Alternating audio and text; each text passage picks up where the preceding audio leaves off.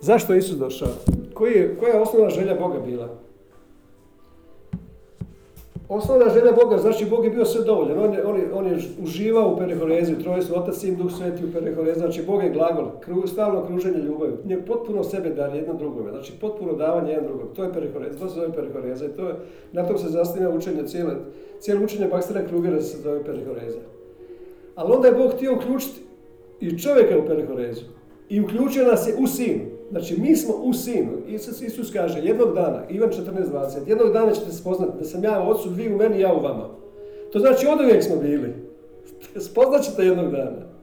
Znači, Krist je, Isus je u ocu, a mi smo u njemu, a on je u nama. Znači, u perihorezi mi smo u 100% čovječnosti Isusa. Isus je 100% čovjek i 100% Bog. Nije 50% Bog, 50% čovjek, kao što je kentaur. Vidjeli ste, kentaur ima, ne znam, glavu od, ovoga, noge od ovoga, polu biće, polu čovjek. Ali Isus je 100% Bog i 100% čovjek. Znači, mi smo potpuno u 100% čovječnosti u perihorezi. Moja definicija čovjeka je da je čovjek biće koji uživa sa ocem u Kristu i koji se igra i raduje se. E to je moja definicija čovjeka. I s tom svrhom je Bog stvorio čovjeka, zato što je u perihorezi bila stalna, neprestana radost. A Petar govori proslavljena radost. Neizreciva i proslavljena radost. Što znači proslavljena radost? Znači radost u slavi, odnosno u vidljivom, u materijalnom, proslavljena. Proslavite Boga u tvojim tijelima, znači slav, u utjelovljeno, u, u vidljivoj stvarnosti. Jer što je slava nego utjelovljenje Isusa?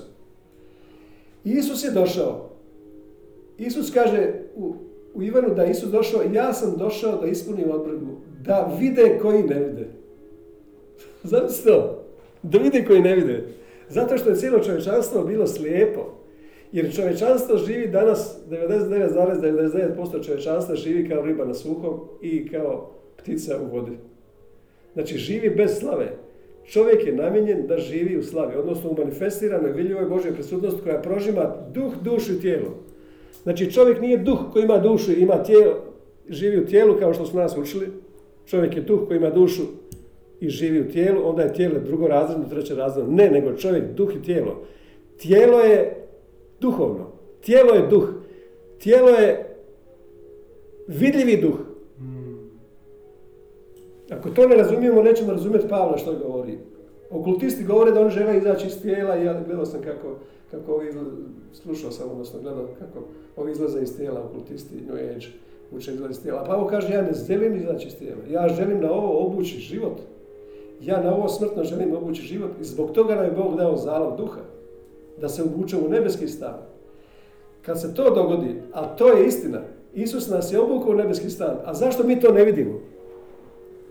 Zato što ne znamo u kojoj realnosti živimo. Zato što je ostalo samo tu. Jer pazi ovo, Bog je stvorio sve. Bog ništa nije stvorio izvan sebe.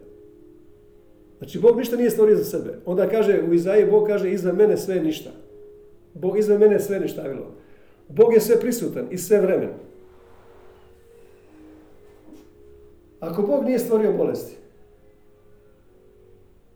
a one postoje kao, a on je sve prisutan, znači Bog ne postoji u bolestima. Kako to onda? Gdje su onda bolesti? Iluzija. Znači bolest su iluzije. Znači bolest je ništavilo, odnosno, odnosno ne postoji. I sad ovo, pazi ovo. Znači, Isus dolazi. Glavno moraš znati, Isus dolazi zbog zaborava. Jer kad je najveća laž koja je, prva laž koja postoji, najveća laž koja je ostala je da postoji razlika između Boga i čovjeka. I onda je đavo rekao Adamu i Evi, vi niste isti kao Bog, ali ja ću vam pokazati put kako ćete postati. Ja ću vam pokazati put. Uberite se ovog. I oni su to učinili. I kad je došao, kad je došao Bog, pita Adama najprije.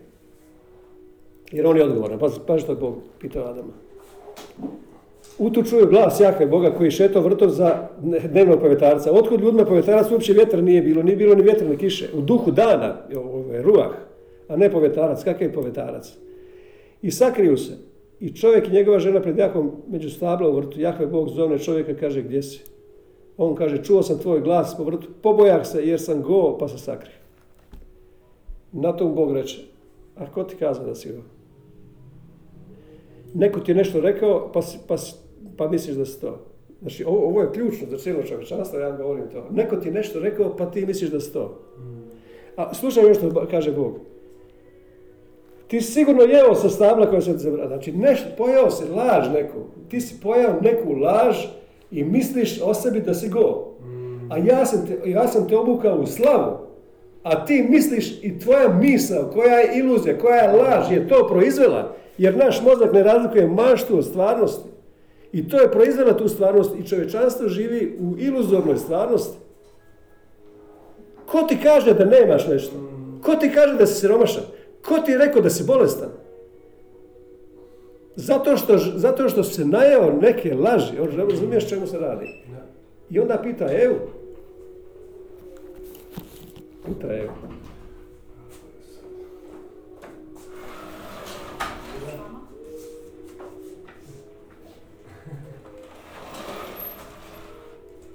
Pita Evu.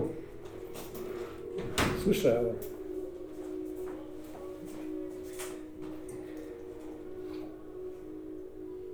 Bog reče Evi, što si to učinila? I šta je Eva rekla?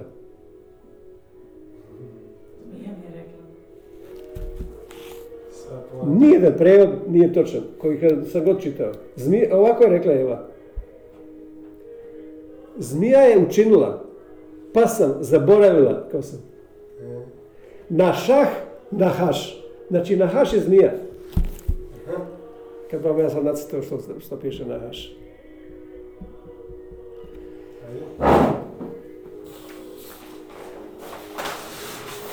Nahaš. Nahaš.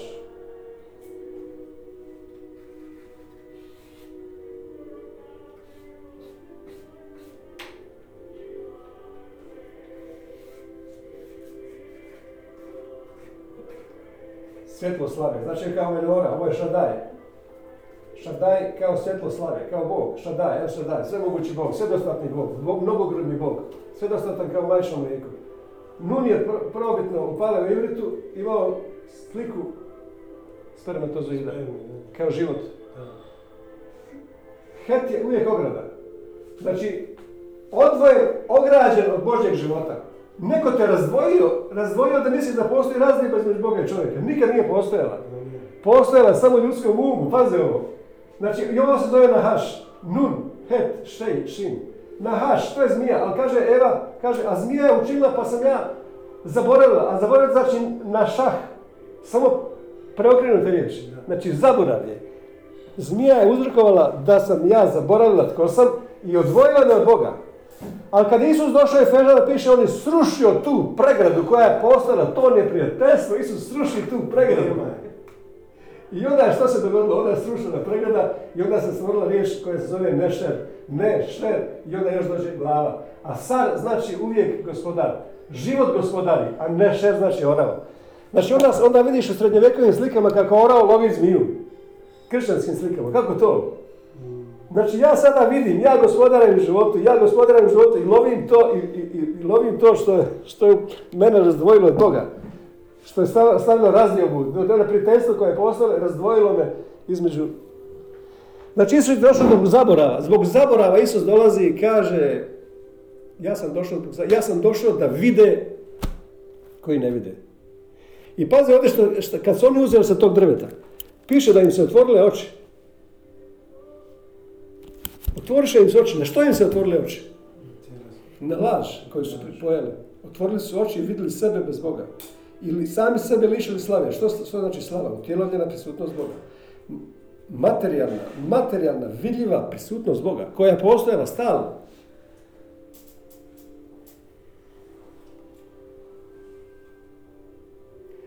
I onda Isus, ovaj dnevni povedarac, znači nije to dnevni povedarac, nego je šetao u duhu dana, u duhu svjetlosti, u duhu istine. Su šetali Adam, Adam i Isus i Eva šetaju, znači, ali šetali su u tri tijela u tri tijela su šetali. Znači Adam obučen u slavu, osmije psalam, slavom i sjajem njega obukao i svijetli. Adam i Bog hodaju u duhu dana i oba svijete, niko ne može raspoznati ko je ko, jer Bog je pogleda u sebe, klonirao se i stvorio isto kao što je on, da živi u tom tijelu. Znači što je bila Božja želja? Božja želja je bila da on živi u tijelu čovjeka. Da uzme tijelo čovjeka i da živi u tijelu čovjeka. I Pavo, bit poslanice Galačanja 4.19, Pavo kaže, djeco moja koji ponovo rađam, dok Kristu na vama ne uzme svoj lik, dok Krist u vama ne dobije svoj lik. Znači, to je bila misao, želja Boga. Sad pitanje, hoće li se ispuniti ta želja? Hoće li Bog ispuniti svoje želje? Hoće. I sad vaze ovo. Isus dolazi Ja sa ciljem. Isus dolazi sa ciljem. Da vide koji ne vide. Što da vide? Da vide što je, kako je Bog stvorio čovjeka na svoju sliku da, i da, je u njega, da se uselio u njega. I da živi, da živi u, u milijardama osoba. U tijelu. I paze ovo. Blago nosimo zemljenim posudama. Sva je zemlja puna slave. Bla, koje blago nosimo? Slavu Božju. Nosimo zemljenim posudama. Ali, ali, ali gdje, je- gdje je ta slava? Gdje je slava ta? Ali mi sami smo slava. Kaže, ri- riječ je tijelom postala i uhramila se, i ušatorila se, i promatrali smo njegovu slavu.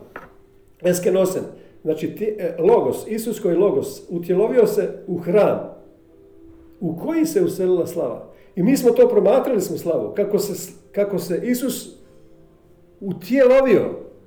Najveća prijetnja, neprijateljstvo cijelog kršćanstva bilo da Isus nije došao u tijelu. To, je, to učenje se zove Antikrist. Znači Antikrist nije osoba, Antikrist nije osoba koja će doći jednog dana. Antikrist je učenje da Isus nije došao u tijelu.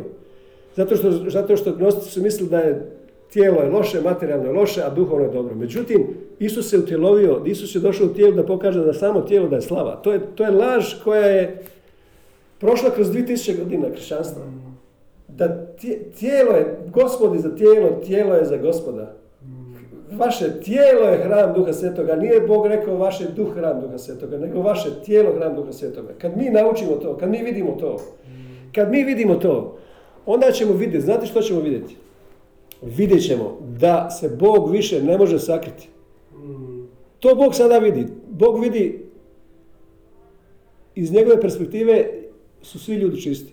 Svi ljudi savršeni. Svi ljudi su na novorođeni. Novo, novorođeni. Svi ljudi su isti kao on. Iz Božje perspektive. Otvori moje oči da vidim devote tvoga zakona. Pošalj svoje svjetlo, svoju istinu nek me vode, da doći ću Bo- Bogu u radost veselja svoga, kaže 43. psalam. Znači, o čemu se radi? Kad mi sada svojom Božjom svjetlošću vidjeli svjetlost, kao što kaže 36. psalam, kad mi s Božjim očima vidjeli to, iz Božje perspektive, što je najveća naša molitva, Bog nam je dao sve, možemo samo reći, Bože, otvori mi oči da vidim kao što ti vidiš. Bog nam je već sve dao.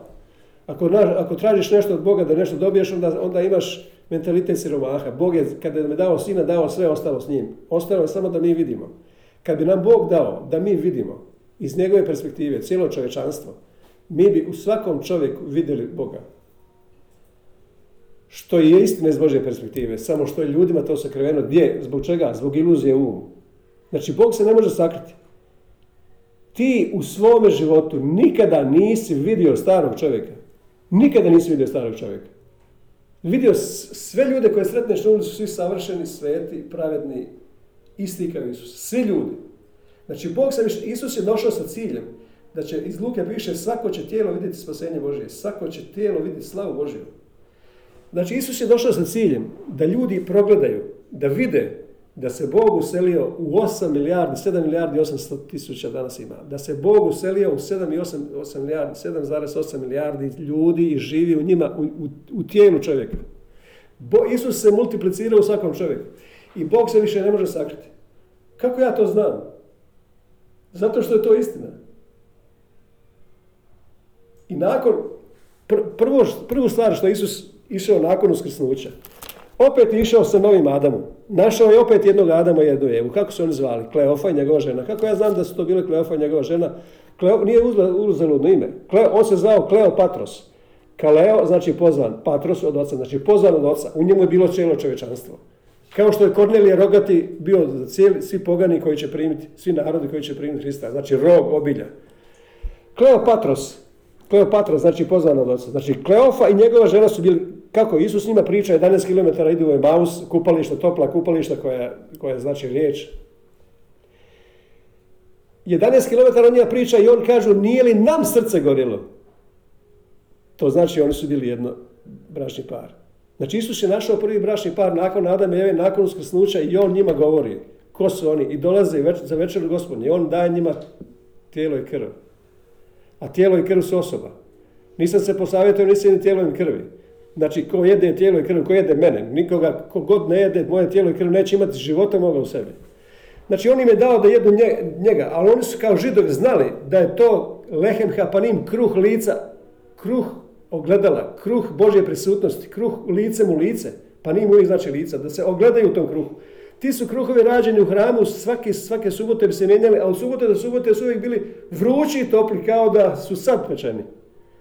I oni su znali da je to kruh Božje prisutnosti. Isus im je dao kruh Božje prisutnosti. Kad su oni, Luka koji je liječnik bio, on je pažljivo piše da trenutak, trenutak mi je bitan u kojem su upoznali oni da su isti kao Isus.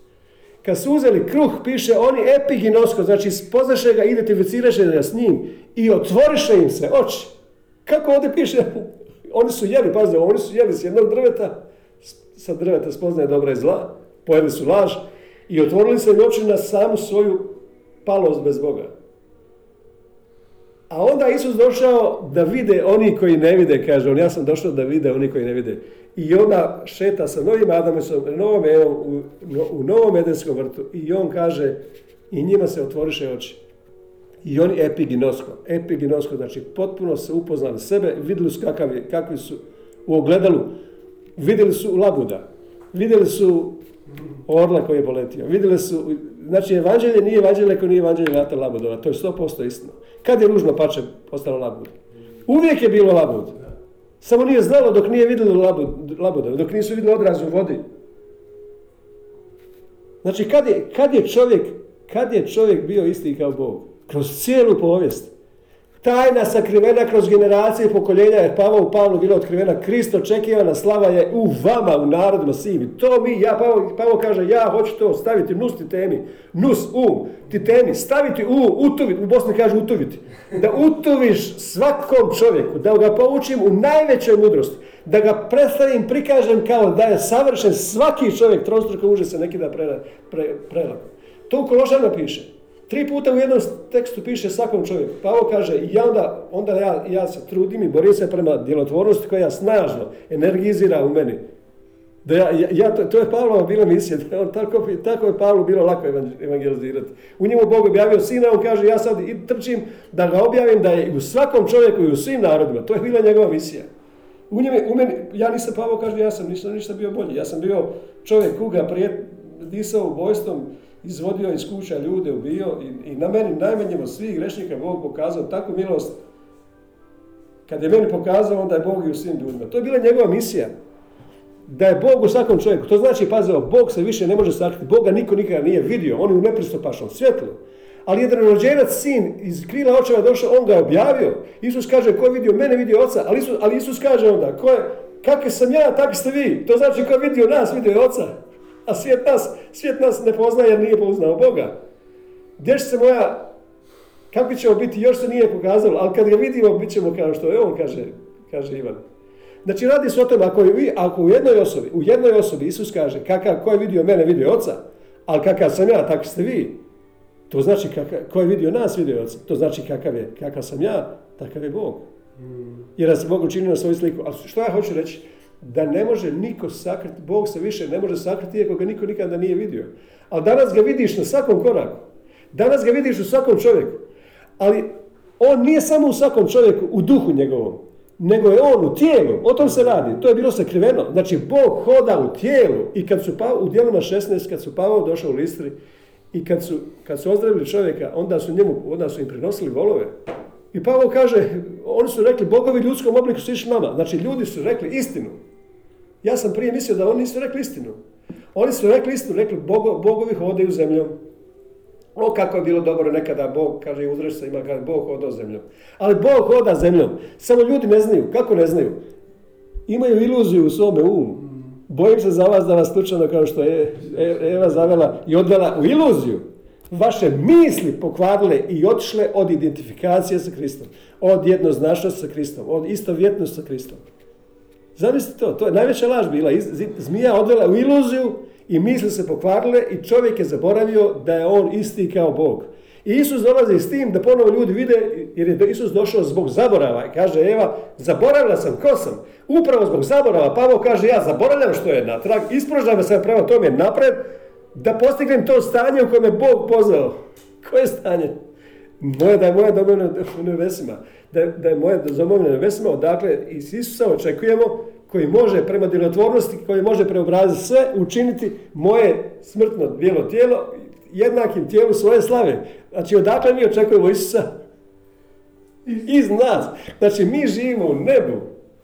Mi živimo u nebu. Sada ja propovedam ljudima u nebu i mi živimo već sada u nebu. Kako ja to znam?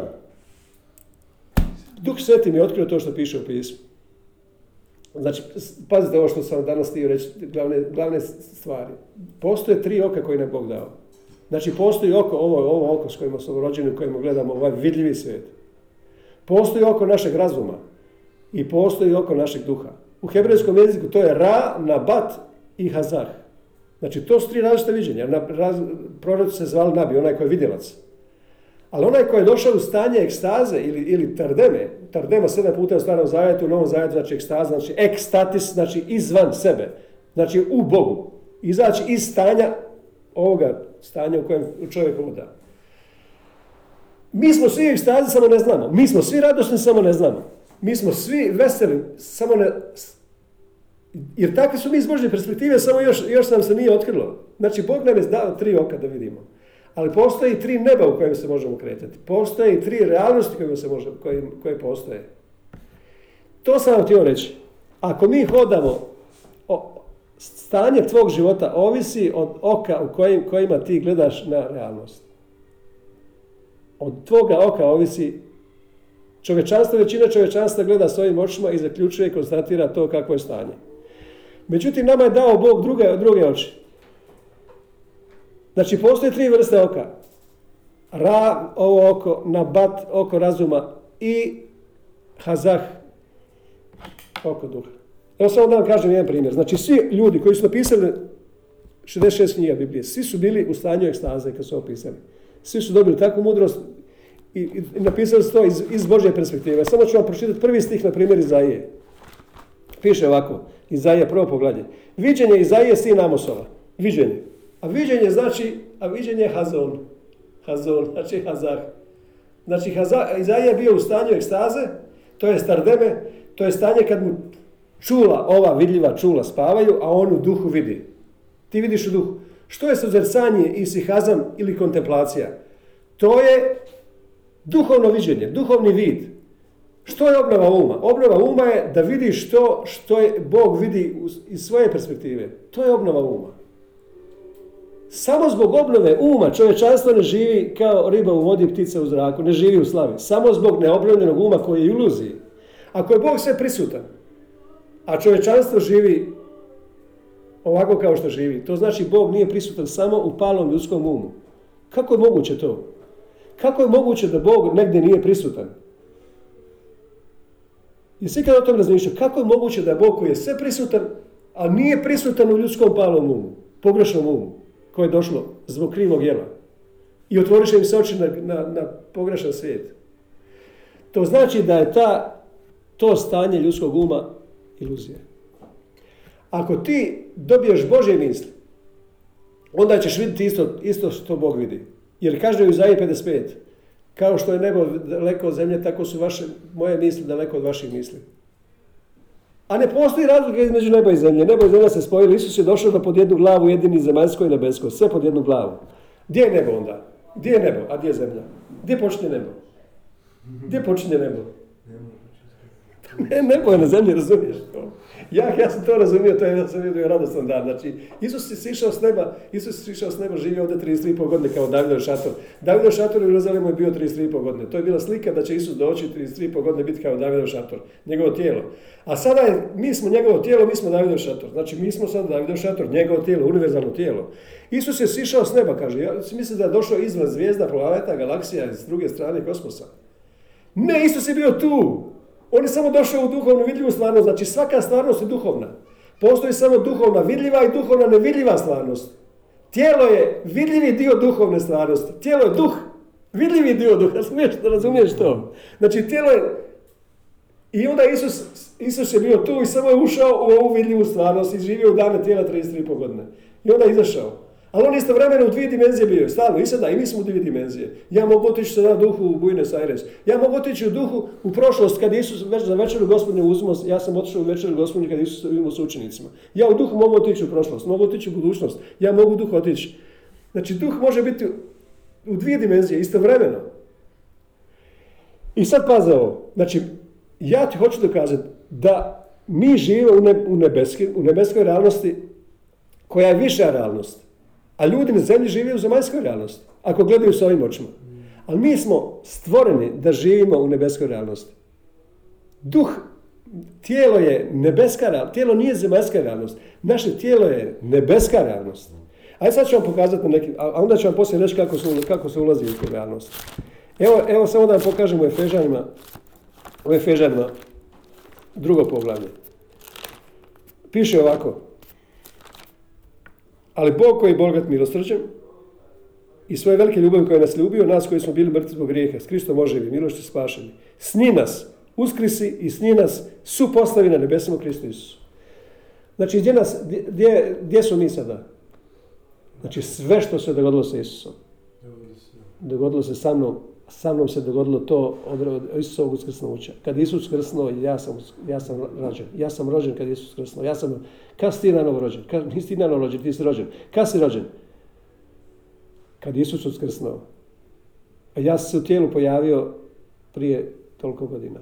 Ali isto sam od rođenja sam ja pravedan. Ja sam pravedan od rođenja. Ja nisam nikad nosio staru narav, kao što, kao što su ovi učili koji su živjeli do križa. Ja sam rođen poslije križa. Ja sam rođen uskrsnućem. Kad Isus uskrsnuo, ja sam rođen. Kad Isus uznesen u slavu, ja sam s njim uznesen u slavu. Gdje god se Isus nalazi, ja sam u Kristu, a Krist je u Otcu, u perihorezi, u 100% njegove čovječnosti. Znači, što piše ovdje? Nas koji smo bili, nas koji smo bili mrtvi zbog grijeha, na koga se to odnosi? Na one koji su živjeli do križa. Razumiješ to što Pavlo piše? On o sebi govori. On govori, bili smo podložni čuvaru dok se nije pojavila vjera, govori Galačano. Ko je bio podložen čuvaru zakonu? Židov. Zakon je dan bio samo za židov, jednom, jednom narodu u određenoj periodu vremena. Ja nema veze sa zakonom, nisam ja živio u zakonu. Ali ljudi to čitaju da su mi bili u zakonu i, i do, do, do, do odlaska vjere. Ali ovdje piše da s njim nas uskrisi i s njim nas postavi na nebesama u Kristu. Gdje, sam, gdje ja onda živim? Znači, ja sam u nebesama. Nebo je ovdje na zemlji. Nebo je na zemlji sada. Zemlja u nebu, nebo na zemlji. Nema nikakve razlike. Razlike je od toga što postoji sve duhovna stvarnost. Postoji duhovna vidljiva stvarnost i duhovna vidljiva stvarnost. Znači, nešto, nešto, nešto je dano u frekvenciji da mi to vidimo, a nešto je dano da ne vidimo. A tijelo, ovo tijelo nam je dano da vidimo. Iako je duhovno. Ovo je duhovno tijelo. Ne samo da je duhovno, ovo je Isusovo tijelo. Mi smo njegovo tijelo. On je priveo sebi crkvu, kod nas prevedeno krivo krasno, ali priveo, priveo sebi crkvu slavnu, kao što Adam priveo sebi Evu. On je crve, priveo crkvu slavnu. Ako je Isusovo tijelo slavno sada, u slavi, onda je i moje tijelo u slavi. Zemlja je bila puna slave kad anđeli pričaju jedan drugom u Izaiji šest, svet, svet, svet, jaka nas vojskama, zemlja je puna slave. Znači, oni s perspektive vide da zemlja je puna slave. Što je slava? U tirovljenju Bogu, manifestirani Bogu, u vidljivoj stvarnosti utjelovljenje Isusa je slava. Znači, ovo je tijelo slavno. Ovo je tijelo slavno, ali u slavi ne postoji nikakva bolest. Znači, tamo gdje je manifestirana Božja prisutnost, to je daleko bolje od iseljenja, daleko bolje od zdravlja. Slava koju je očekivalo stvorenje, slava, Kristo očekivana slava je u vama. Život u slavi je život kao što riba živi u moru i ptica u zraku. Čovjek je predodređen, živi u slavi, u manifestiranoj Božoj prisutnosti, nema ništa što je došlo od iluzije laži, nikakve bolesti, nikakvog siromaštva, nikakvog nedostatka. Kad, je, kad, kad se u sinovi tijelo, cijelo stvorenje iščekuje manifestaciju sinova Božiju da dođu iz ropstva na spadljivost u slobodu slavu djece Božije. U oslobođenu slavu kroz tijelo, da i mi, i mi koji uzdišemo, mučimo se, iščekujemo usinovljenje tijela odnosno proslavljenje tijela. Pavo kaže da ja neću da se svučem, ne hoću da ovo smrtno obuče se u besmrtno, da život proguta smrt katapino, znači ključna riječ, da proguta, Duh Sveti da proguta ovo i da obuče me u nebeski stan u Duha Svetog i da slava prođe kroz ovo tijelo i da nema više nikakve ostataka bolesti, da moja koža bude savršena, sve da bude u slavi i da se ta slava emanira, da sin je ocijaj Božje slave, sin, ja, ne Isus, sin je ocijaj Božje slave i karakter njegove biti. Da se slava emanira i, ocija, i da izlazi u prostor oko mene i da, i da, i da ako u jednom čovjeku može biti sakriven narod, kao što je u jednom, u jednom čovjeku bio, u Gideonu bio sakriven, a u, ovome, u ovom čovjeku ovaj narod, znači u sino, sinovi su očevi naroda, u sinovima su pohranjeni cijeli narodi. Ja hoću da iz slave ovoga tijela obasja slava Zadar i Hrvatsku. Razumiješ čemu se radi? Kad slava obasja, drugi ljudi ne moraju ići u, u, u prisutnost Božju kao ti svaki dan i, i hraniti se večere gospodnje, da njima ti govoriš to. Nego ti kad uđeš u to, oni će doći lako zbog tebe. Ti ćeš proći kroz Jordan, a oni će po suhu doći.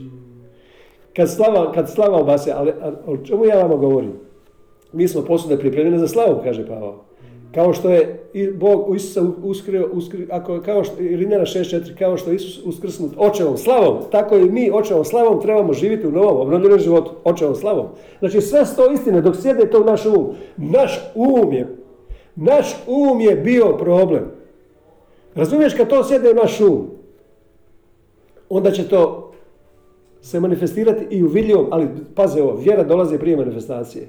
Nemoj lagati protiv istine, ne reci lažno svjedočanstva, nego nemoj reći, ali ja to nemam. Ali ja to nemam, još imam ovdje ovaj prišt. Ali ja, ali ja govorim da ja to imam, to je istina. Vjera dolazi prije nego što se ovo manifestira. Znači, ajde poslije ću vam reći kako, kako se to radi. Znači, znači, konstatiramo da mi živimo u nebu.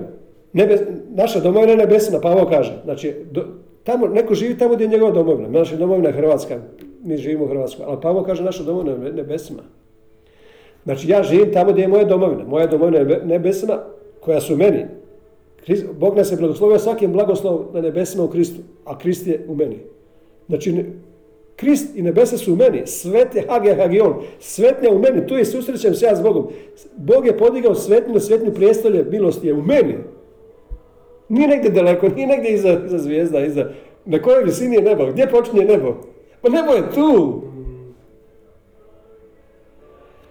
Znači mi živimo u nebu. Pazi što kaže Pavao u poslanici Hebrejima, to je sigurno da je on napisao. Kaže ovako, dakle, pristupamo s pouzdanjem prijestolju milosti, da primimo milosrđe i nađemo milost koja je unaprijed već pripremljena. Kod nas piše pravodobna pomoć. Ne, ona je unaprijed pro hejte umadzo, znači unaprijed je već to sve pripremljeno. Pristupamo tamo. Zašto bi ja pristupao prijestolju milosti kad ja tamo se? Kaže, da, kaže u, u prvoj Samuelu 2, Ani, Ani hvalospjev ljubavi, kaže da je Bog dao ljudima prijestolje milosti u baštinu. Prijestolje milosti u nasljeđe. Znači ja sam na prijestolju milosti. Ako Isus rekao ja sam put istine život koji sam prošli put govorio, ja mogu reći da sam ja put istine život. Ako Isus kaže ja sam vrata, ja mogu reći ja sam vrata. Ja sam otvoreno nebo. Niko ne može zatvoriti ovo nebo jer ja sam otvoreno nebo, ja sam vrata. Ja sam vrata neba za zemlju, ovu zemlju. Niko ne može to zatvoriti. Ti si vrata, razumiješ da si ti si vrata. Bilo je zatvoreno, ali kad je raskinut zastor, kad Isusovo tijelo bilo probodeno, slomljeno, otvorilo se nebo. I spojilo se nebesko i zemaljsko. Pristupamo u prijestolju milosti. Znači, mi smo stalno na prijestolju milosti. Kako možemo doći na to mjesto? Hebrejima 10 kaže, prema tome budući da mi snagom krvi Isusove otvoreno možemo ući u svetnju na svetnjama, taj novi životonosni, svježe zaklani put, otvorio nam je kroz zastor, to je kroz svoje tijelo. Znači, molim te pripremi večer gospodinu. Znači, kroz večeru gospodinu, kroz večeru gospodina, to je ispravni prijevod. Večera gospodina, ja jedem njega. Ja jedem to što ja jesam, ja jedem Isusa. Što god više jedem, psalam 78, 65 stih ne zaboravim, to je jedan najznačajniji koji je promijenio moj život. Da junak je pobjeđen time što je pio. I onda kliče od radosti. Znači ja, ako pijem alkohol, alkohol mene preuzme. Ali ako ja jedem i pijem, Bog me rekao, nali trpezu prostorim, jedi i pij, jedi i pij. Ako ja pijem, jedem Isusa. Onda Isus mene preuzima. Što god ja više njega jedem i pijem, on mene preuzima. I onda ne živim više ja, nego on živi u meni. Pavo kaže u Galačanima 2.20. Znači, hoću vam ovo reći. Postoje tri vrste realnosti. Postoje tri vrste oka, postoje tri vrste neba. Što su tri vrste neba? Tri vrste se neba. Prvo nebo je kad ti doživiš Božju prisutnost. U večeri gospodine uvijek doživiš Božju prisutnost. Ne postoji Božja odsutnost. Bog je uvijek prisutan. Lice njegove je Božja prisutnost. Znači, Bog je uvijek prisutan i sve prisutan i Bog je ovdje prisutan. Ne postoji Božja odsutnost, ti si uvijek u Božoj prisutnosti. Osim toga, ti si sama Božja prisutnost. Ti si hodajuća Božja prisutnost. Znači, doživljaj Božje prisutnosti je prvo nebo. Doživljaj Božje prisutnosti kad si još, još viši, kad si svjestan da si još u tijelu, je drugo nebo. Ali onaj vizija mog života kad iz praga doma potekne voda, kad Ezekiel zagazi ne do članaka, ni do koljena, ni do pasa, nego se prepusti u tu vodu i ta voda onda protiče i sve živo, oživi. Onda ti, Pavao kaže, kad je došao u to stanje ekstaze, Pavao kaže, ja ne znam, da li u tijelu, da li bez tijela, ali bio sam u trećem nebu. To je predispozicija u kojoj čovjek treba živjeti. Kad Isus odveo Petra i Ivana Jakova na goru preobraženja na Hermon, htio je pokazati koje je pravo stanje čovjeka u kojem čovjek treba živjeti. To je takozvana pravoslavni oci kažu tavorska svjetlost. Jer oni misle da je na brdu tabor to bilo, ja mislim da je Hermonu. Znači, taborska svjetlost kad, kad, kad je bio obučen u, svjetlo, kad je bio sve mu svjetlo u sjaju, on je pokazao učenicima svojim koja je prava destinacija čovjeka da živi u slavi. Kao što je Adam živio u slavi, samo što Adam je bio obučen u slavu. Ali nije unutra bila slava. Ali radi se o tom da je, sada, da je sada Bog na kraju vremena. Bog je na kraju vremena Bog je na kraju vremena obukao čovjeka. I vi možete razumjeti to? Da je Adam bio obučen u Boga. Znači, Adam bio obučen u Boga. Slavom i sjajem njega obukao, kao pticu peri. Osvijem salam. To David piše u Božoj prisutnosti, njemu anđel govori, što si ti sad čovjek, što si novo tu smislio? Učinio se ga malo manjim od sebe. Ta hebrejska riječ je malo, koliko malo moguće. Ali sad je Bog obukao čovjeka, sad je Bog ušao čovjeka i obukao čovjeka. Prije Adam bio obukao Boga, ali unutra, unutra još bio odvojen. Adam i Bog šetili u dva tijela. Ali sada ja i Bog šetamo u jednom tijelu. Ovo je naše tijelo, ja kažem, mislim, ovo je naše tijelo, ovo su naše oči, ovo je naš mozak, ovo su naše ruke, ovo su naše noge, ovo je naš hram. To je Bog htio da živi u svakom čovjeku i ne može se više sakriti. Bilo kojeg čovjeka koji vidiš, Clive Staple Lewis kaže, kad vidiš najodvratnijeg, najomraženijeg čovjeka, kad vidiš poreznog obveznika, kad vidiš što su najomraženiji ljudi u svijetu, odvjetnici, ne znam, što, koji.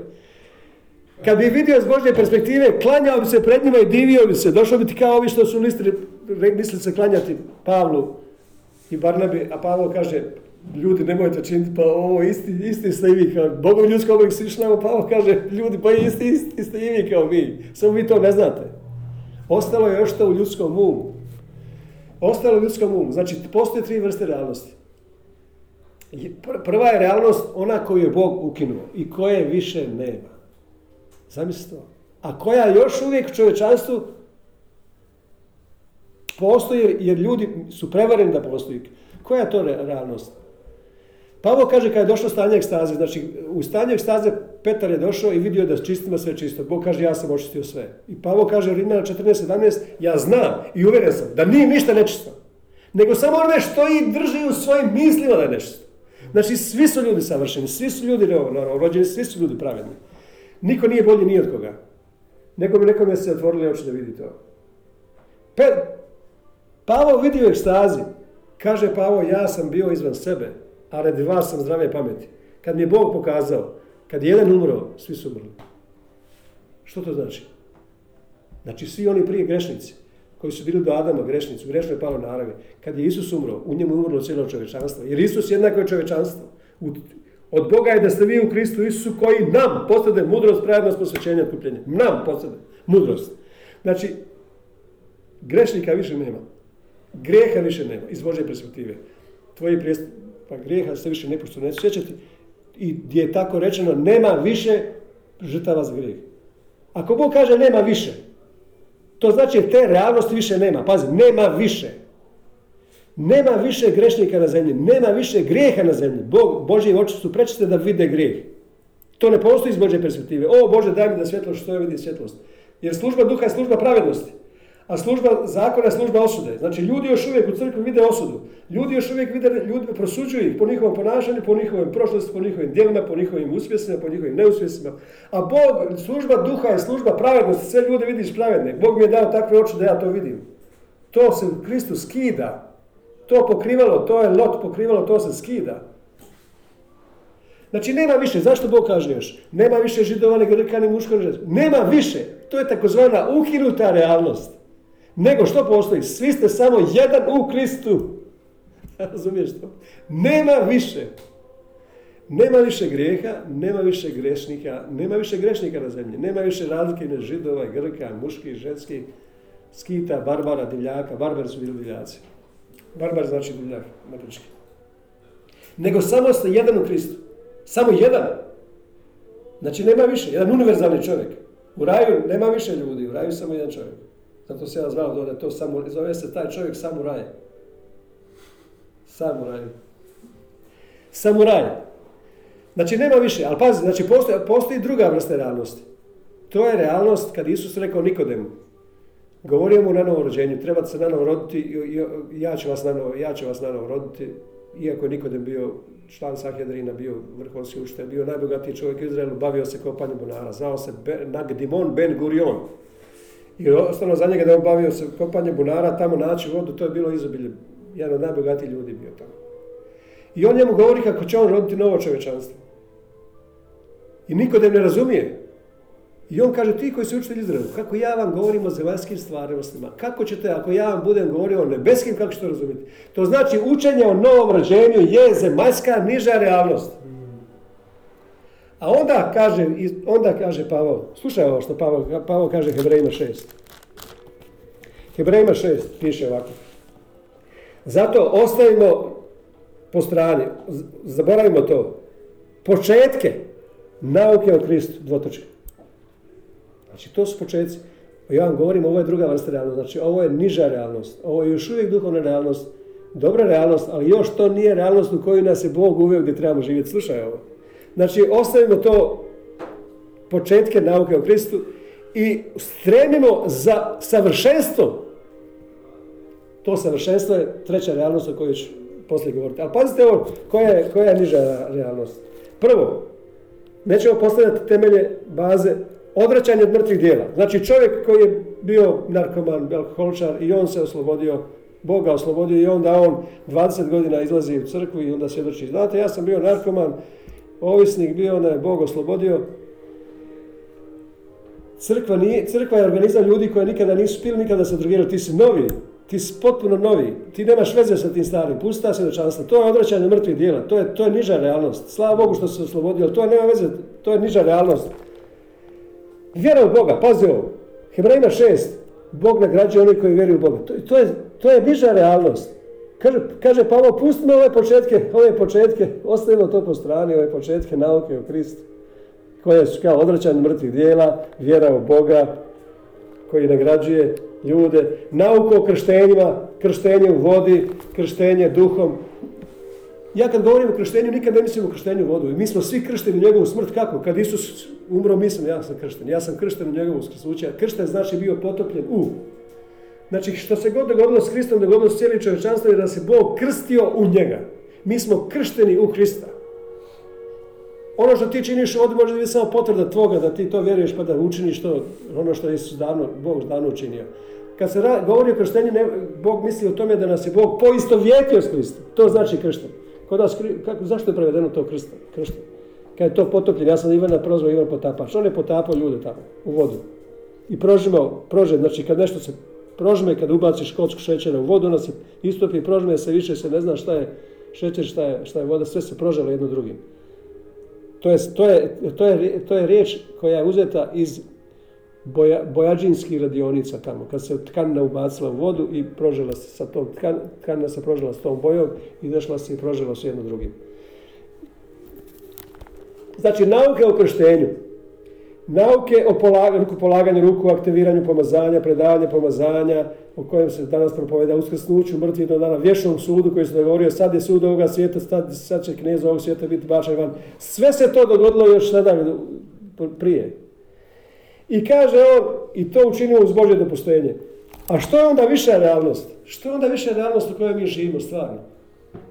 Ovo što sam ja vam rekao, viša realnost. Znači, mi smo uskrsli i postavljeni s desne strane na nebu.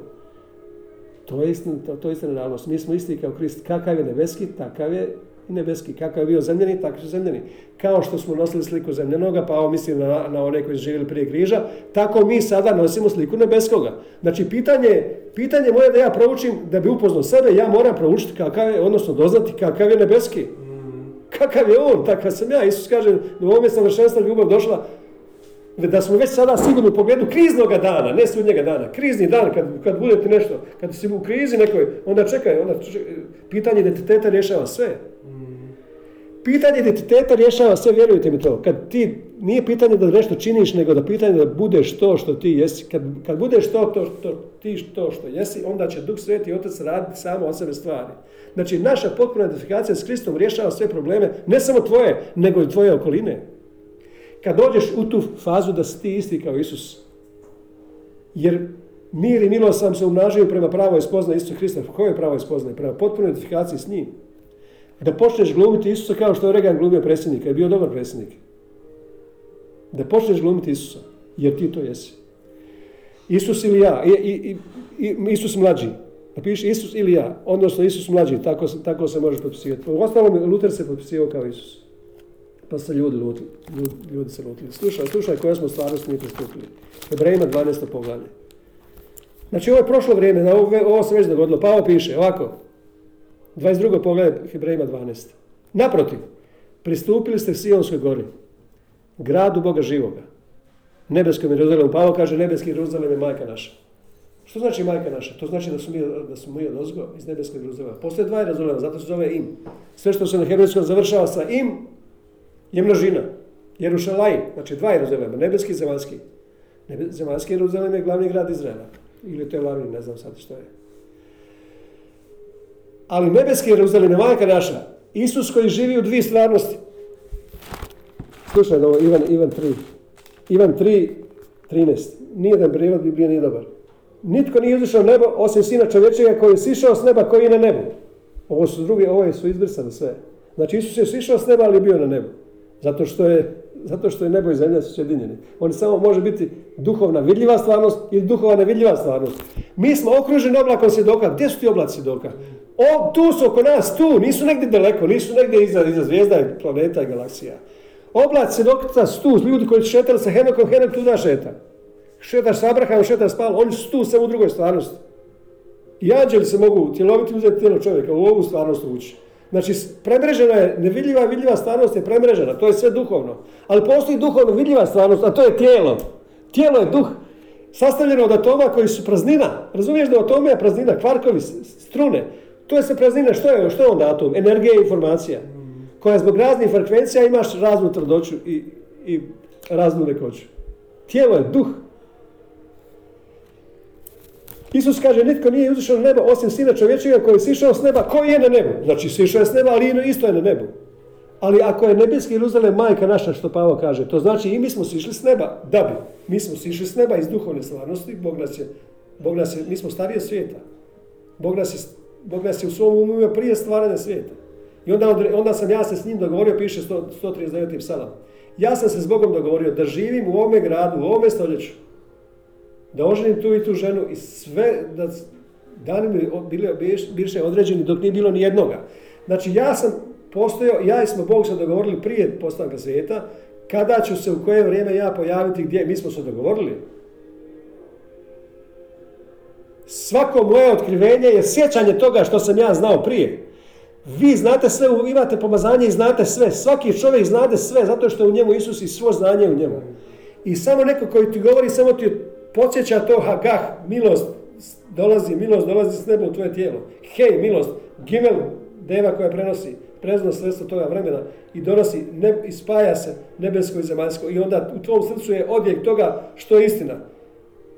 Znači svako otkrivenje Isusa kad je došao u dane tijela, on, on, on, je, on je, nije znao što je bilo s njim. On je došao u dane tijela da živi kao čovjek. Sve što je znao, naučio je duha svetoga, rasta u milosti i mudrosti. Svako njegovo otkrivenje je bilo sjećanje toga što on bio prije oca. Prije što je bio oca. Oče, dao sam slavu koju sam imao kod tebe prije nego što, što, što stvorio svijet.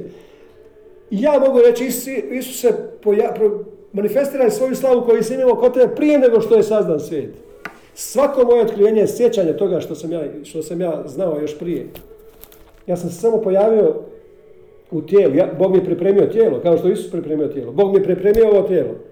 Ali ovo je tijelo slavno. Bog mi je pripremio slavno tijelo.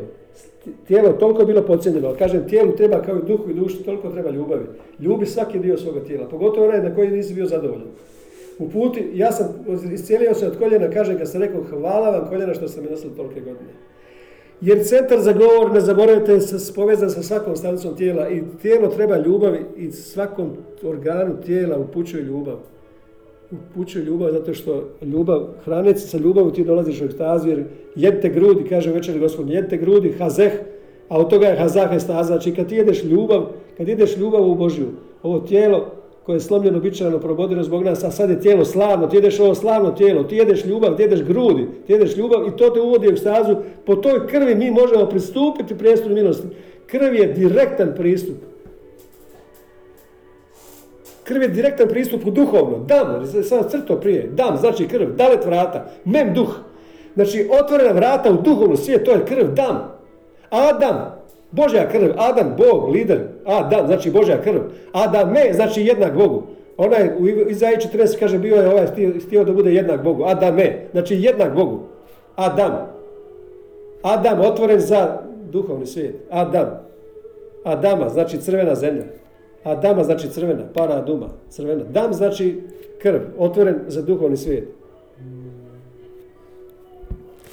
Znači mi smo pristupili Hebrejima sad dobro vidi gdje ti u kojoj stvarnosti živiš. Kad živiš u toj stvarnosti, ništa, slušaj me dobro, kako, se kako ćeš ti suočiti sa svojim teskobama, nevoljama, problema u ovome svijetu? Samo tako što znaš u kojoj ti stvarnosti živiš i što ti primaš, što ignoriraš, što ne primaš, što odgovara tvojoj stvarnosti u kojoj ti živiš.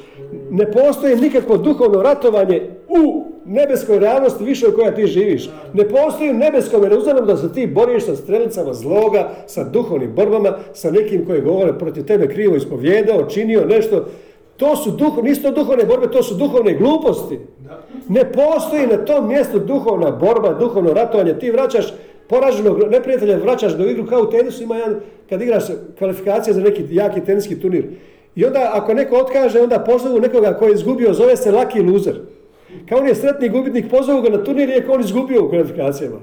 Tako ljudi koji se bore sa džavlom. Oni su vraćaju poraženog zauvijek neprijatelja u igru i bore se sa nekim vjetrenjačama koji jednostavno iz njihove stvarnosti koje oni žive nema smisla. Mi smo pristupili gradu Boga živoga, nebeskom Jeruzalemu. Slušaj mi gdje, mi živimo. Mi smo pristupili Sionsko, gradu Sionu, gradu Boga živoga, nebeskom Jeruzalemu, bezbrojnim anđelima, znači ovdje oko nas su stvarno bezbrojni anđeli, ali ti moraš znati u kojoj stvarnosti ti živiš. Nešto imamo mi anđele. Anđeli su najobičnije stvari za nas. Zamislite kad je, kad je Petra, anđela, anđel oslobodio Petra i kad je Petar došao tamo da on kuca na vrata, tamo gdje se sakupila crkva u njegovoj kući, u onoj kući, onda su ovaj kucao na vrata, onda ovi su rekli, bit će da je Ruža, rekla Ruža, zvala se ta žena Ruža. Kaže, evo došao Petar, kaže, bit će da je njegov anđel. Nisu ljudi htjeli ustati da vide anđela, razumiješ to? Nije bilo obično to stvar. A bit će njegov anđel, mahnu rukom, bit će njegov anđel. A danas ljudi ushićeni kad vide anđele. Mi smo okruženi bezbrojnim anđelima. Milioni anđela. Svih vrsta, svih rodova. Anđeli slave, isceljenja, financija, zaštita, čuvara, na jednog čovjeka dođe 10.000 anđela po, po, broju ovih anđela kad su ljudi računali. Što god više ti zapošljavaš anđele, više oni ne, ne, ne sjede krštenih ruku oko tebe. Nebeskim Jeruzalemu, bezbrojnim anđelima, svečanom zboru, pazite svečanom zboru sastanka prvenaca crkve. Svečanom zboru. Ova riječ svečanom zboru nećete vjerovati, izbačena iz 99,99% Biblija. Zašto? Zato što, zato što ako smo mi pristupili, što znači svečani zbor? Rusi kažu torđestvo, znači slavlje. To je praznik, to je proslava. Što, što se slavi? Bog nas uvijek vodi u pobjedonosnom slavlju Kristu Isu. Hvala Bogu koji nas uvijek daje pobjedu i vodi nas u pobjedonosnom slavlju Kristu Isu. To znači, to, tamo gdje su mi pristupili je neprestana, neizreciva radost i slavlje. To znači mi smo stvarno radosne osobe. Obustite se u gospodina. Mi smo obučeni gospodina. Piše Pavel da smo mi obučeni. Obustite se gospodina. Znači, mi smo pristupili svečanom zboru tamo gdje je slavlje. Onaj čovjek što je bio obučen onom rukom kad su ga izbacili je bio čovjek, nije bio onaj koji je uvukao haljinu, nije imao haljinu pravednosti, nego imao, nije imao haljinu radosti. Izbacili su ga sa, sa, sa svadbenog veselja, što ćeš ti, šta radiš ti tu? Znači, istina je da si ti stvarno radostan, odnosno da imaš neizrecivu i proslavljenu radost. To je tvoja istina. Samo, a, a, a, zašto, tebe, zašto ti to nemaš? Zato što misliš, zato što ti neko rekao drugčije. Sve to što sam na početku rekao, ko ti kaza da si go, ko ti kaza da ti nemaš, ko ti kaza da si bolestan, neko ti je, nešto si jeo, pojeo si neku laž koja se utvrdila u tvome umu i ti misliš da to nemoguće, da to nije istina, da to nije sasvim druga stvarnost. Međutim, mi smo došli u sasvim drugu stvarnost. Pa Bog kaže, ja sam vas obukao u slavu i u slavi sve imate. Vi ni u čemu ne oskudjevate se. Pavo kaže, ja sam navikao i naučio, ja sam naučio. A ta riječ muo znači ja sam iniciran u misteriju, ja sam unaučio, ušao sam u misteriju, u tajnu. To mogu obilovati, mogu, mogu sve, mogu sve onome što mi daje snagu. Ništa me ne može izbaciti iz toga. Slušaj dalje što piše. Mi smo ušli u svečanom zboru, sastanku prvenaca, koji su upisani na nebesima, Bogu, sucu svega, duhovima pravednika. Znači, mi smo došli u svijet duhova. Mi živimo u svijetu duhova, duhovima pravednika učinjenim savršenima. Isusu, zastupniku Novog Savjeza koji stalno zastupa, danonoćno, Otac i Duh Sveti, Sin i Duh Sveti stalno zastupaju za se ljude. Kada nas budemo učilo zastupanje, vidjet ćete koliko je to moćno. Koje, koje, koje je za, potpuno zaboravljeno u crkvi. Da, da mi, samo da vam kažem kako se radi to, pa ćemo, jednom ćemo razraditi dobro. Znači, kao što je Sotona ubacio misli u judu, kao što je Sotona zaposjeo srce Ananije i Safire pa se pokvarilo srce, kako ubacio misao? Tako mi možemo, kad dođemo u Božju prisutnost, ubacivati misli, Božje misli u misli ljudi koji, to nije manipulacija i kontrola, nego to, to je, mi ih gledamo kao što gledamo sebe, kao što ih gleda Bog i govorimo istinu u njihov život. Kad ti zastupaš za druge ljude, ti vidiš jednake kao sebe slavne, jednake Kristu kao što ih vidi Krist. I ti govoriš čovjeku što on jeste. Iako on nije tu, u duhu nema razdalje nikakve, sve je to tu, sve je tu. Isus znači stalno posreduje, ali on treba, ali on treba tijela naša da posreduje. Zato su mi dragocjeni. Mi smo dragocjeni Bogu. Mi smo jedina bića koja su veza između Boga i stvorenja. Zašto? Zato što mi imamo materiju i duh. Nema to niko, anđeli imaju druga, druga duhovna tijela. Mi smo dragocjeni, zato je kad je čovjek pao, to je bio kozmički pad, razdvojio se Bog od stvorenja, to je bilo tolike posljedice ostavilo da se stvorenje odvojilo od Boga, a Bogu je, Bogu je, Bogu je nebo, nebesko je Božje, a zemlju dade sinova čovečiju. Znači, ja sam kralj, ja sam vladar na zemlji, a moj sluga, zašto koji je moj sluga? Duh Sveti. On je došao kao sluga, kad, kad ti njemu kažeš da je sluga, onda to znači da je glavni u kraljevstvu, onaj koji je najveći, on je sluga. Razumiješ? Kad ti kažeš Duh Sveti, ti si moj sluga, ti ga častiš, jer onda je on najveći. Ali meni je dano da ja vladam na zemlji, meni je dano da ja spojim Boga i stvorenje. Zato stvorenje izliše i manifestaciju očekuju Sina Božih da kroz njih Isus živi. Isus neće doći s neba drugi put, peti put. Isus dolazi ko zna koliko puta. Isus će doći kroz svoje tijelo da se multiplicira, da, svim, da bude Isus u svakom tijelu. To je ono što očekuje stvorenje. Ali pošto Bog žudi za svojim stvorenjem kojega je stvorio da bude Bog sve u svemu, u konačnici, on još više nego mi žudimo da se to manifestira. On je tu stavio želju moje srce i ja danonoćno očekujem to. Ali zašto očekujem? Kad to se već dogodilo. Zašto ja to očekujem kad to već, to samo treba dogoditi jedan klik. Ja to ne čekam da se dogodi iz jednu sekundu, dvije sekunde, jedan dan, tri dana, nego to je već se dogodilo. To se već dogodilo, to je već prava stvarnost. Radi se samo o, radi se samo o utvrdi u tvome umu da misliš da o, kako će se to dogoditi. Radi se samo u umu, pazi ovo. I Isus u posredniku savjeza i škropljeničkoj krvi koja govori bolje od Abelove i pazite da ne odbijete tu krv koja vam govori. Znači krv Isusova na prijestolju govori stalno o milosti, govori stalno o tom blagoslovu. I ona govori stalno o, sve najbolje, ona govori sve najbolje. Mi smo pristupili tome. Nebeskom Jeruzalemu od, od, od, otvori još otkrivenje 21. pogleda da vidiš to. Zato, što, zato hoću reći da kad ti imaš tjeskobe, nevolje, probleme u životu, onda i propusti kroz taj filter gdje ti živiš. Gdje ti živiš, da li ti to primaš, da li ti to ignoriraš, je li to istina, je li to laž. Ne reci lažno svjedočanstva, ne laži protiv istine, to nije istina. Nemoj reći da ti to nemaš. Ovo što ovdje sve piše, nemoj reći nikada da to nemaš, nego reći da to imaš. Znaj da to imaš. Slušaj što kaže. Potom opazih novo nebo i novu zemlju, iščezli su prvo nebo i prva zemlja, mora više nema. Ja mislim da smo ovo savladali. Znači, postoje hram između Boga i čovjeka i Bog je sagradio hram u Izraelu Svetina svetima se zvala nebo, svetinja sama zvala se zemlju, a okolina hrama zvala se more. Tamo gdje su mogli narod pristupiti. Međutim, kad je Bog 70. godine srušio hram, srušilo se nebo i zemlja. Nebo, nebo i zemlja više nema nebo i zemlje. Znači srušilo se taj hram koji je sagrađen rukom u Izraelu, koji se zvao nebo i zemlja, preko koji je, koji je bio posrednik između Boga i ljudi. I sad je, Bog, sad je slava ovoga hrama našeg tijela veća od slave Salomonovog hrama. Sada smo mi taj hram koji se zove nebo i zemlja. Mi smo nebo i zemlja. A i mora više nema. Zašto? Zato što su svi narodi postali nebo i zemlja. Sad svi narodi su ušli unutra. Ja kad sam prije mislio to, ja bi se iskupao mor, Bože da se iskupam jer mora neće biti kad dođeš ti. Novo, novo ne da neće biti mora da se iskupam još dok mora ima. koje religiozne gluposti. Koje, koja nam treba detoksikacija od religije. Klistir nam treba od religije. Pazi, mi smo novo nebo i nova zemlja. Mi smo novo nebo i nova zemlja. Mora više nema. Znači, slava ovoga doma je, slavom ću napuniti ovaj dom, kaže Havaj, slava ovog doma će biti veća i na tom mjestu ću dati šalom puninu blagoslova. To je hram ovog tijela, nema biti trećeg hrama u Izraelu. Mi smo treći hram, koji se zove novo nebo i nova zemlja. Ovo, to, je, to je ovaj hram.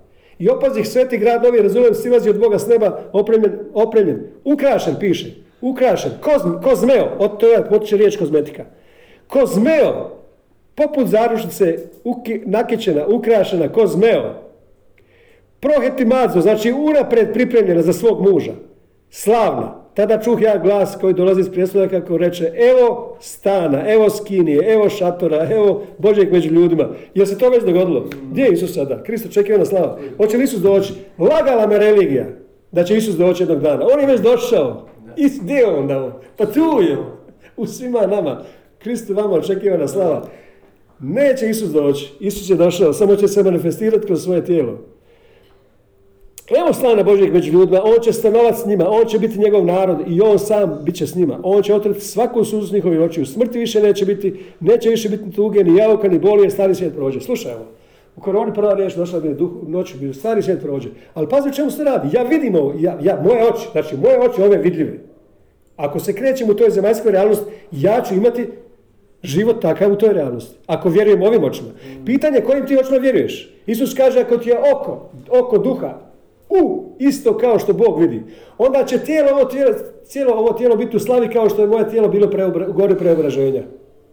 Ako ti vidiš kao ja što vidim, cijelo tijelo će ti biti u slavi, u svjetlu. ako gledaš ovim očima, i ja vidim, recimo na svijetu, ja vidim koronu, vidim tugu, vidim jauke, vidim plač. I ako ja vjerujem da je to istina, ja ću imati takav život. Međutim, ako ja znam u kojoj ja realnost živim, u nebeskoj realnosti, piše u nebeskom Jeruzalemu, nema suza, nema smrti, nema tuge, nema jauka, nema boli, jer stari svijet prošao. Tad onaj koji sjedi na predstavu reče, evo činim sve novo. I reče, ove riječi su pouzdane, istinite. Zatim reče, svršeno je. Ja sam alfa i omega. Početak i kraj. Znači, ovo je realnost u kojoj mi živimo. Ovo je realnost u kojoj ja živim. Znači, ako, ako ti kažeš da ti to nemaš, onda nećeš ni imati to. Što god vjeruj, što god tražiš kao svoja prava, vjeruj da to već imaš i vidit ćeš. To je Marko 11.24, Kenneth Hagin je proživio život s tim sigom. Što god tražiš, zahtjevaš kao svoja prava, vjeruj da si to već primio i imat ćeš tri vremena u jednoj, u jednoj, u jednoj izjavi. Što god tražiš, vjeruj da si već primio i vidit ćeš.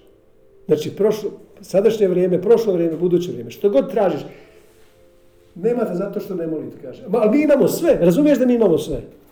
Razumiješ da imamo sve. Kako, kako možemo doći do toga? Kako možemo doći do te stvarnosti? Kako možemo doći do obnove uma?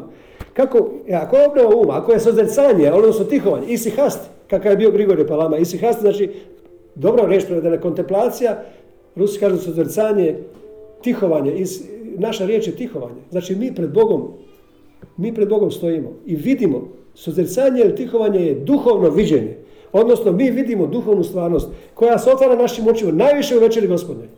Najviše večeri gospodine, slušaj me. Ajmo sad proći kroz nekoliko samo mjesta da vam kažem kako se, kako se to događa. Postoji jedan uzlazni put, a postoji silazni put. Isus kaže, pogledajte, Isus nije uči u svoje učenike. Pogledajte, kaže, ptice nebeske. Niti siju, niti žanju, a otac i nebeske hrane. Znači, sijanje žetva nije zakon neba. Tamo je samo žetva. Ali on kaže, pogledajte ljiljane kako su obučeni bolje nego Salomon. A onda kaže, ali vi ste još više.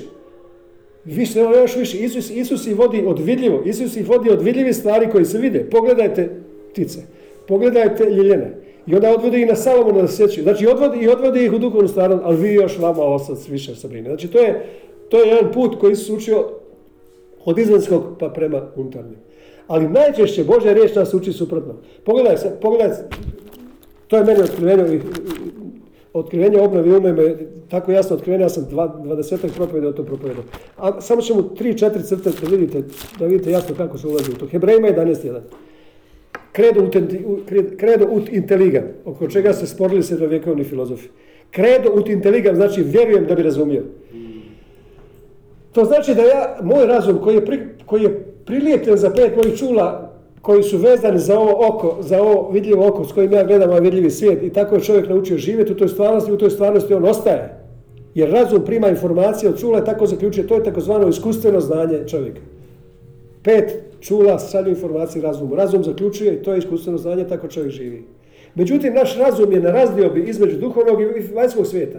Naš razum je stvoren, naš um je stvoren da on prima informacije od duha. I zato Hebrejima 11 kaže ovdje, vjerom dolazim do znanja da je svijet stvoren Božem riječi. A svi sad istražuju Higgsov bozon, najveći znanstveni svijeta. Glupi odbijaju pouku. Znači znanstveni, znanstveni svijet, ali glupi, glupi su jer odbijaju pouku riječi. Oni istražuju Higgsov bozon kako Bog stvorio svijet. A Pavo kaže, najprostiji kršćan zna, vjerom dolazi do znanja da je ovaj svijet stvoren od Bože riječi, da je sve vidljivo stvoreno iz nevidljivog. Znači, ako je moj duh, ako je moj duh ugrabio istinu u duhovno nevidljivoj stvarnost, ona se mora manifestirati kroz duhovno vidljivu stvarnost koja je moje tijelo. Jer istina, hebrejska riječ istina, emet, sastavljena je od alef tav, a unutra je duh sveti, a grčka riječ je aleteja, sastavljena je od alantano. Ne može ostati sakriveno, znači mora se pojaviti u vidljivoj stvarnosti. Svaku istinu koju ugrabiš, Isus kaže, Isus kaže, Isus kaže, upoznaćete istinu. Istina će vas učiniti slobodnim kao što sam ja. Isti kao što sam ja. Istina, upoznaćete istinu ako prebijate, u, ako prebijate u riječ koja sam ja. On kaže, vjerom doznajemo, to znači ja vjerom dolazim do znanja, vjerom dolazim do znanja, znači moj razum, moj razum će primati, koja informacija će biti jača, ili ono što vidim, čujem i osjećam, to se zove tjelesnost, ili ono što riječ Božja kaže i objava tvojih riječi, prosvjetli moj um, kaže 119. psalom. Objava riječi prosvjetli, ja vjerom doznajem, ja vjerom dolazim do znanja, ja vjerom dolazim do razuma, vjerom dolazim do razuma, vjera srca potiče razum. Slušaj što kaže 119. psala. Nekoliko ćemo stihova pokazati, samo da vam, da vam, da vam pokažem tu istinu. 119. psalam ovako kaže. Po tvojim riječima postajem razuman. Isto kredu u inteligam. U Rimljana 12 kaže, ne preobličavajte se sa mišljenjem ovoga svijeta, nego se podložite obnovi svoga uma. Preobražaj svoga uma. Podložite, ko? Podložite se, pre, ne, ne kaže Pismo ne kaže obnavljate svoj um. Ne, možem ja, ne, ne mogu obnavljati svoj um. Nego piše podložite se obnovom uma koju čini Duh Sveti.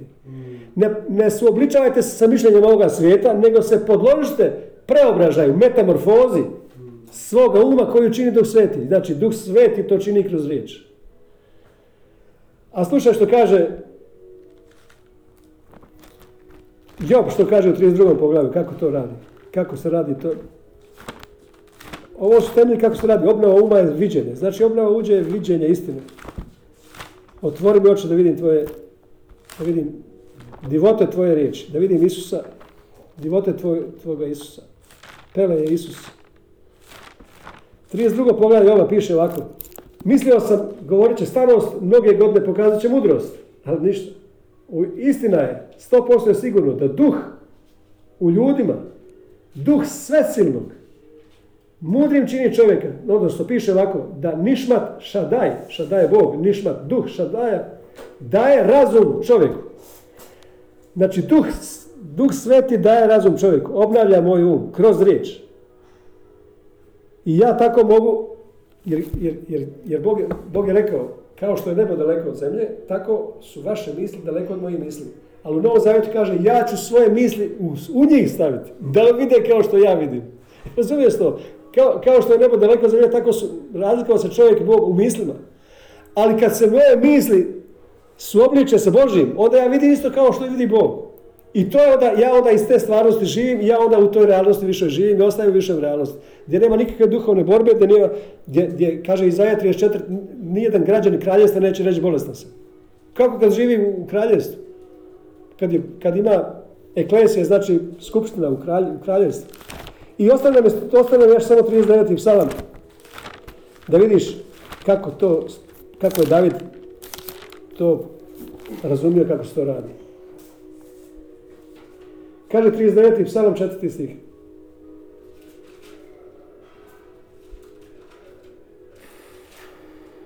U meni je srce gorilo, na samu pomisao buknuo bi oganj, tad progovori svojim jezikom. Ne znam kako ima neko drugi prijevod, ali reći vam kako pravi prijevod kaže. Znači, najprije nije nam srce gorilo kada mi Isus govorio putem propovedao on Kleofi njegove žene. Srce gori, znači riječ, riječ vruće, hamam znači vruće. Nije moj leb vruće, srce je ugrijalo, otkrivenje Božje, otkrivenje dolazi. Znači prvo dolazi otkrivenje srca, otkrivenje duha. Onda dolazi dok razmišljam u, mim, u mojim mislima oganj bukti. U mislima mi se razbuktila vatra, obasjala. Znači, do, otkrivenje srca je do, došlo do toga da, se, da je obasjalo moj um, raz, razbuktila se vatra dok razmišljam. Ovdje piše Hagah. Hagah, rekao sam, prenošenje milosti s neba u tvoje srce. Hagah. Hej je milost, Gimel je deva, prevozno sredstvo toga vremena i opet milost. Hagah. Hagah, znači prenos milosti u milost. Vi već sve znate, sve je pohranjeno u vama. Isus je moja baština. Isus je živo, živa Tora u tijelu, ali Isus je sada u meni. Znači sve, Tora je moja baština, Isus je moja baština, sve, ti sve, svaki čovjek sve zna. U svakom čovjeku je pohranjeno sve znanje, piše, vi sve već znate. Svaki čovjek sve zna, samo mu treba otkopati to. Odnosno, neko mu kaže i otkopa tu njegovu istinu koja je u njemu stavila. I sad, treća stvar ovdje. Znači, kad je otkrivenje srca proizvelo da oba se razum objava riječi prosvetljuje, treća stvar je tad progovori svojim jezikom. Tad progovori svojim jezikom i molim završiti sa Izajom 9, pa ćemo onda ići. Izaija 9, 9, 5 stih. Jer dijete nam se rodilo. Ben Natan. Ben Natan. Sina dobili smo. Što to znači? Dobili smo sina kao identifikaciju. Isus je došao zbog zaborava da nam pokaže ko smo mi jer nismo znali. Isus je došao da se, da, nije došao da ga slavimo kao nacionalnog junaka, heroja našeg vremena, on nije, nije se razotkrio u prošlosti, u budućnosti, u nebu. Isus je došao da se razotkrije u svakom čovjeku. To je njegov cilj dolaska bio. Isus je došao da, da dovrši posao i kaže, evo ja sam došao, dovršio sam posao, to je subotni počinak, ja sam ušao svakom čovjeku, ja sam, ja sam došao i multiplicirao se u svim ljudima i ne može se više Bog koji ne pristupaš od svjetlo živio, ne može se sakriti jer se vidi u svakom čovjeku. Ali ako ti imaš oči, ako ti imaš oči srca prosvjetljene, ti vidiš ljude kao što i Bog vidi, da, da je on, da, da, da su svi ljudi bogovi u ljudskom obliku, svi hodaju po zemlji. Razumiješ ti ko je to? I tako jednostavno. Ljudi to vide, ali ne vide da je to Bog. Ali ti vidiš da je svakom čovjeku Bog. Pa on kaže, mene Bog objavio sina, ja želim da je objavio da je u svakom čovjeku. Da je u narodima, a ne da kod nas piše prevod da, da ga propoveda među narodima, da on kao propoveda Isusa. Ne, radi se o tom da je Filip otišao u Samariju propovedati Krista, odnosno što je tio reći? On je predstavljao Krista, on je glumio Krista, ne propovedao Krista, evo, vidite. Što su oni rekli kad su ulazili u hram, na ulaz u hram, kad su ozdravili onoga hromog uređenja? Što su rekli? Pogledajte na Isusa. Ne, rekli su pogledajte u nas. Pogledajte u nas. Mi smo so sad na to. Ja sam manifestacija Isusa. To je manifestacija sinova. Cijelo stvorenje iščekuje manifestaciju sinova. Da su isti kao Isus. Jer stvorenje se muči i uzdiše i iščekuje manifestaciju sinova da dođe od rostora, spadljivosti, propadanja u vremenu i da uđe u oslobođenu slavu djece Božije. Znači ti kad imaš ove oči, kad imaš oči hazah ili nabat, koje su došle od, od vjerom doznajemo, vjerom doznajemo, doznanja, da ti vidiš da su čist, da čistima sve čisto. Petar ti više naziva nečistim. Bože, sačuvaj da ja jedem to nečisto. Petar kaže, ja sam očistio sve. Ja sam očistio cijeli, cijeli svijet. Svi su čisti. Kad ti vidiš sada služba pravednosti, služba pravednosti, služba duha obiluje većom slavom, piše. Druga Korinčana 3. Kad ti vidiš sve ljude, znači Bog se ne može sakriti svakom čovjeku sad kad otvoriš ova vrata i prvog čovjeka koji vidiš, to je Bog. Zamislite Bog živi u njemu. Bog sa malim. Nije on stvoritelj, nego je Bog kroz njega živi. Ali on, ni to on zna, ni mnogi ljudi oko njega to znaju. Znači, zlato na jas, kad, kad je postojalo zlato na jas? Stalno bilo. Samo se otkrilo. Znači, istina je postojala, samo Bog za nju znao. Ali, onda je još neko znao. Upoznat ćete istinu, istinu, istinu će se činiti slobodno. Ajmo vidjeti, kaže, e, kaže, jer djete nam se rodilo sina dobismo. Na plećima mu je vlast, na, na ramenu mu je vlast, autoritet, ime mu je savjetnik divni. Znači, ovdje je divni pele, to je divni pele, znači Alef, obrnuto Alef.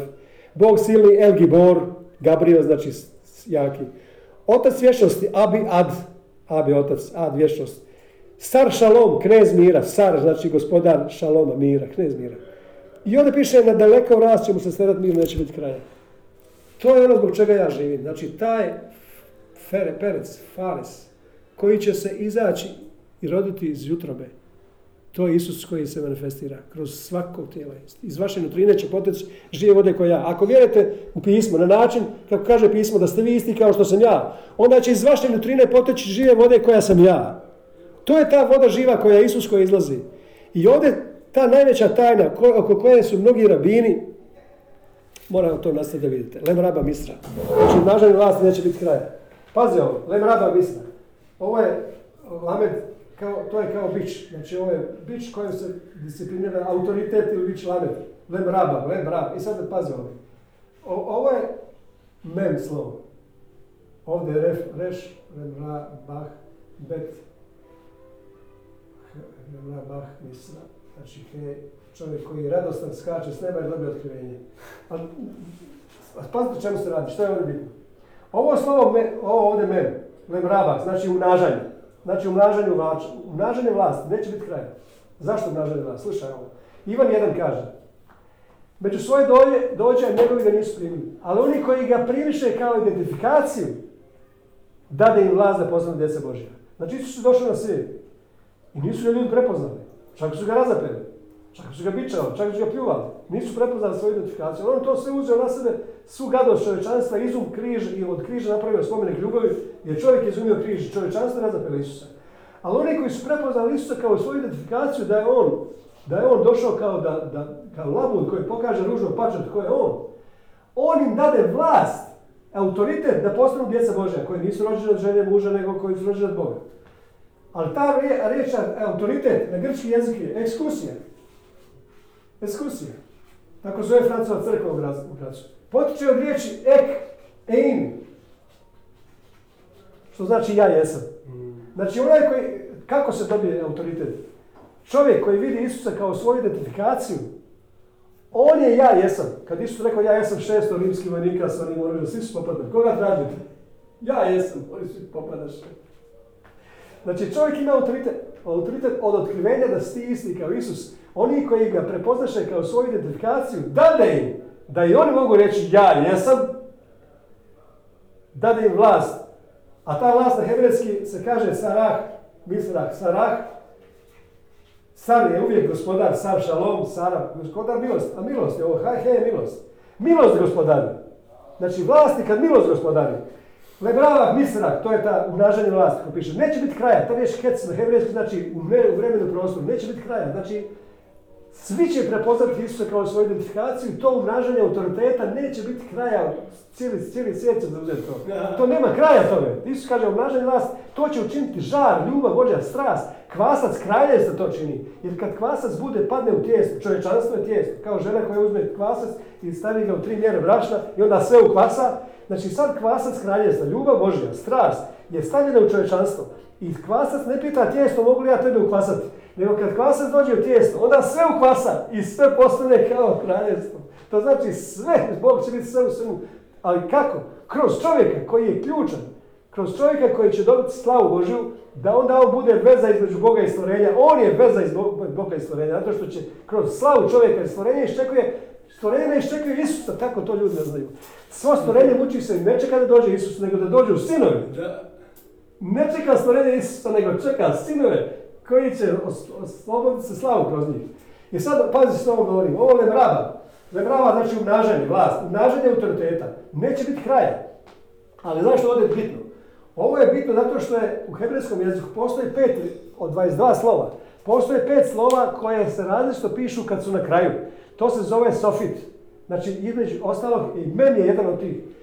Ne piše se isto kad je na kraju i u sredini. Kad je u sredini, mem se piše ovako, utroba, otvorena utroba. To je duh, može biti kaos, može biti voda i utroba. znači, utroba je otvorena. Međutim, kad je na kraju, ova utroba je zatvorena. Ali ovdje vidite da ovo meni nije na kraju, nego u sred riječi. I to je zbunilo rabine, ali oni su morali prepisivati kako je, kako je prvo napisao Mojsije, morali su tako, ali nisu znali o čemu se radi. I onda su dobili otkrivenje da će se Mesija roditi zatvorene utrobe. I onda su znali da će, da će Marija biti djevica, da će, da će Mesija se roditi zatvorene utrobe. Međutim, Mesija se mora tri put roditi jednom iz zatvorene utrobe Marine, jednom iz zatvorene utrobe groba i treći put iz zatvorene utrobe ljudi. I znači umnažanje vlasti, dogodit će se umnažanje vlasti. Isus koji je sada očekivana slava u nama, on će kao živa voda izaći svih, kao što on kaže, ako vjerujete u pismo, na način da ste vi isti kao što sam ja, onda ćete iz vaše nutrine će poteći, poteći žive vode koja sam ja. I to je taj faris koji se rodio. To je peres, to je ono što mi iščekujemo. To je umnažanje vlasti. Znači u svakom čovjeku. Kvasac kraljevstva će zakvasati cijelo čovječanstvo. To čini, ovdje piše, da, ovdje piše u Izajiji, da piše umnažanje vlasti. Neće biti kraja. Od sada i do vijeka učinit će to žar Boži, ljubav Jahve nad vojskama. Znači taj kvasac kraljevstva će to učiniti. I to je ono što, što ja jučer i govorim na, na bazenu tamo. Hoće biti apokalipsa, će biti strašno ovo. Ja kažem ne, upravo dolazi najbolje vrijeme. Isus će se manifestirati iz silova. I ovo mi živimo u najboljem vremenu. Ovo je samo došlo da, da skrene pozornost svijeta na ono što veličanstveno, da se sinovi pojavljuju. Sinovi se pojavljuju, znači Znaj da živiš u višoj realnosti, ti si u nebeskom Jeruzalemu. Ne primaj nikakve stvari koje ne priliče tamo, koje u toj stvarnosti u kojoj ti živiš, ne, ne, ne postoje. Znači, budi utemeljen u tome da živiš stalno u višoj realnosti, u nebeskom Jeruzalemu, pristupio si gradu Boga živoga, bezbrojnim anđelom, Bogu sucu svega, Isusu posredniku krvi koja govori u tvojoj milosti. Mi živimo u toj realnosti. Čak ove druge početne stvari su, su niža duhovna realnost kao što su na novo rođenje, krštenje, polaganje ruku, vječni sud, te stvari. Ali nikako, nema više, ono što je Isus rekao, nema više, nema više grešnika, nema više grijeha. Nemojte slušati propovede, neko propoveda o grijehu, o, tim, o tim stvarima. To Bog kaže, nema više. Zdravo, nema više. Ovo je tijelo, kad uzmaš ovo tijelo, uzmaj slavno tijelo. Isusovo tijelo je sada slavno. Isusovo tijelo je slavno. I tvoje je slavno.